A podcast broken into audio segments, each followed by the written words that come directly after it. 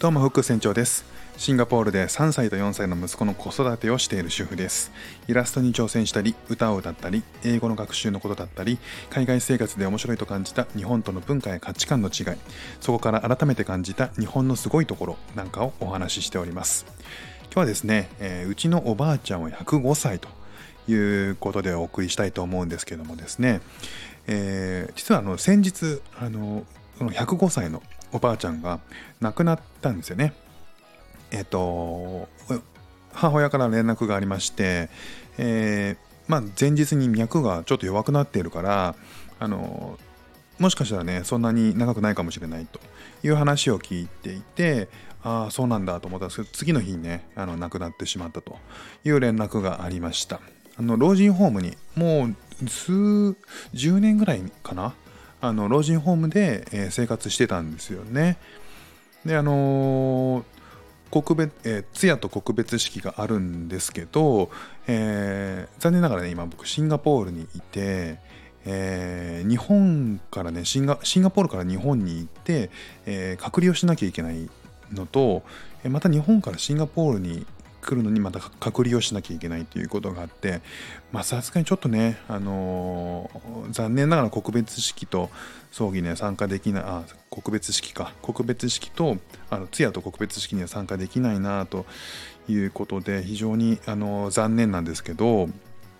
えーまあ、どんなね、あのおばあちゃん僕にとっての存在だったかっていうと、えずっと一緒に住んでたんですよね。あのおばあちゃんが住んでたその実家に僕もずっと住んでいて生まれてから大学ので一人暮らし始める18歳になるまでかなもうずっと一緒に住んでたんですよね。であのじゃあどんな思い出あるかなって思い出してみても、うん、なんかね実はあんまりないんですよねおばあちゃんとの思い出って。うんでもねずっと住んでたんですよ。何があんのかな？でもすごいもうあの思い返して振り返っていろいろ考え巡らしてみるとおばあちゃんね畑やってたんですよ趣味でねでえっ、と畑を2つぐらい持ってたんですけどもうすごい田舎なんで、えーまあいろんな畑をねあの持ってるんですけどもまあ本当にちっちゃい頃はよくおばあちゃんに畑仕事についていったっていう記憶はあるんですよね。えっとなんかこうリアカーなんでしょうね。あの土を運ぶリアカーみたいなのあるじゃないですか。あれに僕の僕を乗せておばあちゃん連れてってくれたりとかしてたんですよ。ほんとちっちゃい頃なんですけどね。でえっと小学校とかに入って小学校の通学路の途中にえおばあちゃんの畑がねあったんですよ。で、えっとそこ帰る時に大体おばあちゃんそこで畑仕事してるんでそこで寄ってですねあのいちごがいちごが植えてあったんですけどそこのいちご取って食べてましたね。あとはそうだなあの誕生日おばあちゃんの誕生日4月なんですけども4月に、えーに決まって外食をしてたんですけどおばあちゃんの誕生日にね。あのレストランに行くんですよ。だけどその子供たちが行けるところでかつまあおばあちゃんが好きなものっていう風にまあ子供のことも考えてくれてたんで、えーまあその2つの条件がマッチするものってそばのねファミレスなんですよ。そばが食べられるファミレスってもう限定されててもうそこしか行かないでむしろそのぐらいしか選択肢がないんでもうね毎年そこ行ってたかな。外食って言ったらもうそこですねおばあちゃんとの。あとは家でさつまいもをふかしてむもういつもむしゃむしゃ食べてたっていうイメージ。なんでしょうね。おばあちゃんってさつまいも食べません？こ れこれうちだけなのかな？なんかねそのもう皮むいてねずっと皮むいてねむちゃむちゃむちゃむちゃ食べてたんですよね。あとは、えっと8時になると時代劇をもうほぼ確実に見てた。自分の部屋に戻って行ってご飯食べて時代劇の時間になるまではあの団らんしてるんだけど8時になって時代劇の時間になるともうスッと自分の部屋に入ってって時代劇をねもう欠かさず見てたイメージですね。不思議ですよね。あの時代劇もいやあんたその時代生きてらんやろみたいな感じなんだけど本当に好きでなんかあの立ちとかなんか最後のねなんか水戸黄門とか遠山の遠山の金さんとかね。それはもう本当に見てましたねよくね。あのおばあちゃんね子供が多かったんですよ。まあ、僕の父親にあたる、まあ、子供が、えー、多くてですね父のつまり兄弟。ですごいね田舎なんで大量に産むのかもしれないんですけどうちのあのそのお父さん世代の、えー、兄弟は67人いたんですよね。でえー、まあ、そういう人たちにその孫の世代もいるんでそういう人たちにねいつもこう囲まれてたんですよね。おばあちゃんねあの土日とかで結構それだけの人数が来ると大体こう毎週末誰かしら来るんですよね。でそのあの親戚たちに、まあ、常に囲まれてたんで、まあ、自分のおばあちゃんなんだけどどっかまあ自分のおばあちゃんではないようななんか変な感覚だなっていうのをなんかあの幼いながらに思ってた印象がありますね。でその67人の、まあ、子供世代がいてさらにその子供のせその子供だから僕の世代が孫世代ですねが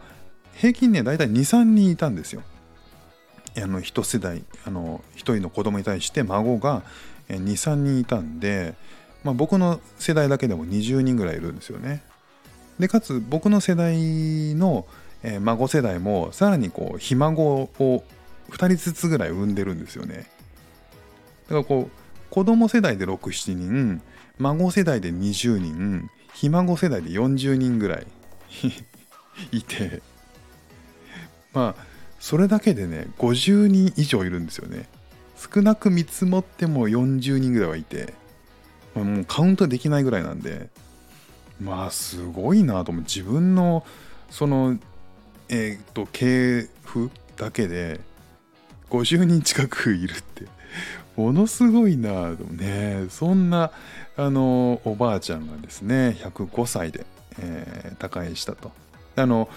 100歳超えてたからなのかな？なんかえっ、ー、と総理大臣賞総理大臣からの授与もあって 賞状がねえっ、と老人ホームに飾られてたんですよ。うちのおばあちゃんの名前でね。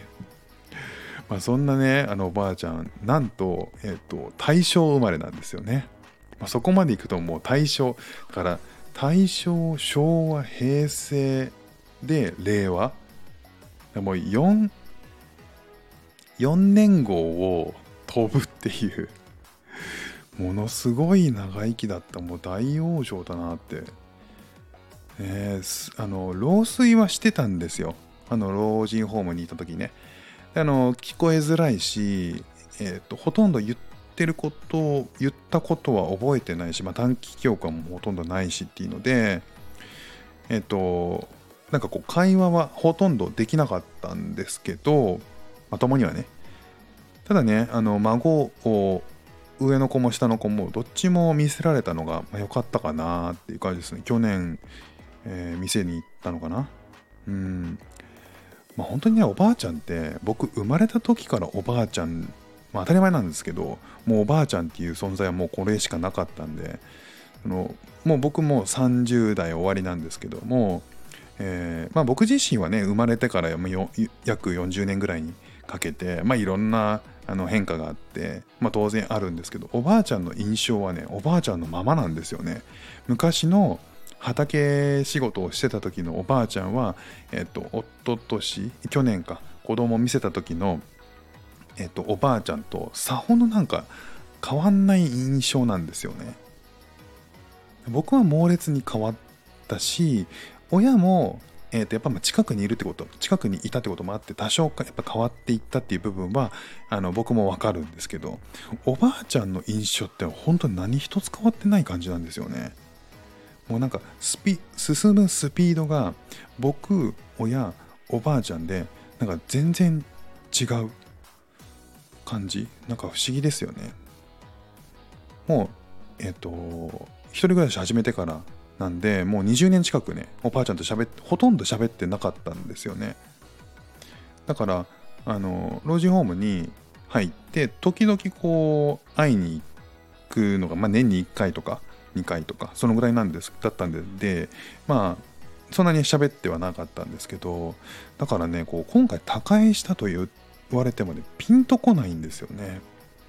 ましてやあのシンガポールに行ってこう最後のね、えー、式に会いに会いに行くってこともできないからもしかしたらなおさらなのかもしれないんですけど、